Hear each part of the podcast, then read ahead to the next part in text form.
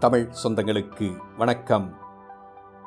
Sathyan audio books வழங்கும் அமரர் கல்கியின் பொன்னியின் செல்வன். குரல் சத்யன் ரெங்கநாதன். நான்காம் பாகம் மணிமகுடம். அத்தியாயம் பதினொன்று. தோழனா துரோகியா. மணிமுத்தா நதி. வெள்ளாற்றில் கலக்கும் வனப்பு வாய்ந்த இடத்தைத் தாண்டி ஆதித்த கரிகாலனும் அவனுடைய தோழர்களும் பரிவாரங்களும் வந்து கொண்டிருந்தார்கள். முதல் நாள் இரவு திருமுதுகுன்றத்தில் இளவரசருக்கு நடந்த உபசாரங்களைப் பற்றியும் அந்த க்ஷேத்திரத்தில் நடந்து கொண்டிருந்த ஆலயத் திருப்பணியைப் பற்றியும் அவர்கள் பேசிக்கொண்டு வந்தார்கள். திருமுதுகுன்றத்தில் சுந்தரமூர்த்தி நாயனார் செய்த காரியம் எனக்கு ரொம்ப பிடித்திருக்கிறது என்றான் பார்த்திபேந்திரன். எதை பற்றி சொல்லுகிறாய்? என்று ஆதித்த கரிகாலன் கேட்டான். கிழவியை பாடமாட்டேன் என்று சொன்னதைதான். அது என்ன? எனக்குத் தெரியாதே. விவரமாகச் சொல் என்றான் ஆதித்த கரிகாலன் சுந்தரமூர்த்தி நாயனார் க்ஷேத்திர யாத்திரை செய்து கொண்டு வந்தபொழுது திருமுதுகுன்றம் என்னும் விருத்தாசலத்திற்கு வந்தார்.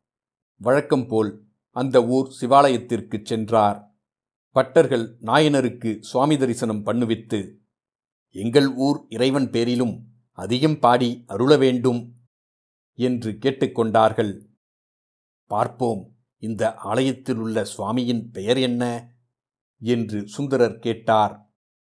திருமுதுகுன்றம் என்ற பெயரைக் கொண்டு அந்த சிவாலயத்தில் உள்ள சுவாமிக்கு விருத்தகிரீஸ்வரர் என்று பெயர் சூட்டியிருந்தார்கள் பட்டர்கள். அந்த பெயரைச் சொன்னார்கள் நாயனாரின் முகம் சுருங்கிற்று. போயும் போயும் கிழவரையா பாட வேண்டும் என்று மனத்தில் எண்ணிக்கொண்டு போகட்டும் அம்மன் பெயர் என்ன என்று வினவினார். விருத்தகிரீஸ்வரி என்றார்கள் கோவில் பட்டர்கள். சுவாமிக்கு தான் கிழவர் என்று பட்டம் கட்டினீர்கள். அம்மனையும் கிழவியாக்கிவிட்டீர்களே கிழவனையும் கிழவியையும் என்னால் பாட முடியாது போங்கள் என்று சொல்லிவிட்டு சுந்தரமூர்த்தி நாயனார் கோபமாக கோவிலை விட்டு கிளம்பிவிட்டார். சுந்தரமூர்த்தி நாயனாரால் பதியம் பாட பெறாவிட்டால் தங்கள் ஊர் ஆலயத்திற்கு மகிமை ஏற்படாது என்று பட்டர்கள் கருதினார்கள். ஆகையால் ஆலயத்தில் இன்னொரு அம்மனை பிரதிஷ்டை செய்து பாலாம்பிகை என்று பெயர் சூட்டினார்கள். மறுபடியும் சுந்தரமூர்த்தி நாயனார் இருந்த இடத்திற்கு போய் அவரிடம் மேற்படி விவரத்தைச் சொல்லி திரும்பவும் திருமுதுகுன்றம் ஆலயத்திற்கு விஜயம் செய்ய வேண்டுமென்று கேட்டுக்கொண்டார்கள். சுந்தரமூர்த்தி நாயனார் பெரிய மனது செய்து மீண்டும் அந்த ஊருக்குச் சென்று பாலாம்பிகை சமேத விருத்தகிரீஸ்வரர் மீது பதிகம் பாடி துதித்தார். இந்த கதையை கேட்டுவிட்டு ஆதித்த கரிகாலன் உடல் குலுங்க குலுங்கச் சிரித்தான். பெரிய பழுவேட்டரையரிடம் வந்த கவிஞன் யாராவது? ஒருவேளை சுந்தரமூர்த்தியைப் போல் சொல்லியிருப்பான். கிழவனையும் கிழவியையும் பாடமாட்டேன் என்று கூறியிருப்பான். அதற்காகத்தான் அவர் நந்தினியை மணந்து கொண்டாரோ என்னமோ? என்றான். இதை கேட்டு பார்த்திபேந்திரனும் கந்தமாறனும் விழுந்து விழுந்து சிரித்தார்கள். அப்படி அவர்கள் சிரித்த சிரிப்பில் குதிரை மேலிருந்து கீழே விழுந்து விடுவார்கள் போலிருந்தது. சிரித்து ஓய்ந்த பிறகு பார்த்திபேந்திரன் கடவுள் முதுமை என்பதாக ஒன்றை எதற்காக ஏற்படுத்தியிருக்கிறாரோ தெரியவில்லை. அவரவருக்கு விதிக்கப்பட்ட வயது வரையில் ஒரே மாதிரி இருந்துவிட்டு சாவது என்று ஏற்படுத்தியிருக்கக்கூடாதோ என்றான். கடவுள் என்ன ஏற்படுத்தினால் என்ன? முதுமை அடைவதும் அடையாததும் தம்முடைய கையிலேதானே இருக்கிறது? என்றான் கரிகாலன். அது எப்படி முடியும்?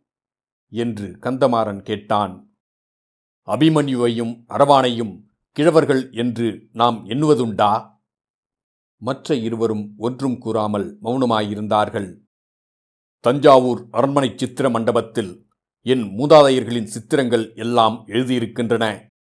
விஜயாலய சோழர் ஆதித்த சோழர் பராந்தக சக்கரவர்த்தி எல்லோரும் முதிய பிராயத்தவர்களாக காட்சியளிக்கிறார்கள். ஆனால் என் பெரிய பாட்டனார் ராஜாதித்யர் எப்படி இருக்கிறார்? நவ எவ்வண்ண வீரபுருஷராக விளங்குகிறார். ராஜாதித்தர் இளம் வயதில் இறந்து போனார். அதனால் என்றைக்கும் அவர் எவ்வனம் நீங்காத பாக்கியசாலி ஆனார். நம்மில் யாருக்கு அத்தகைய பாக்கியம் கிட்டுகிறதோ தெரியவில்லை. மற்ற இருவருக்கும் இந்த பேச்சு அவ்வளவாக பிடிக்கவில்லை.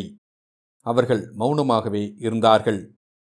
ஏன் திடீரென்று மௌனமாகிவிட்டீர்கள்?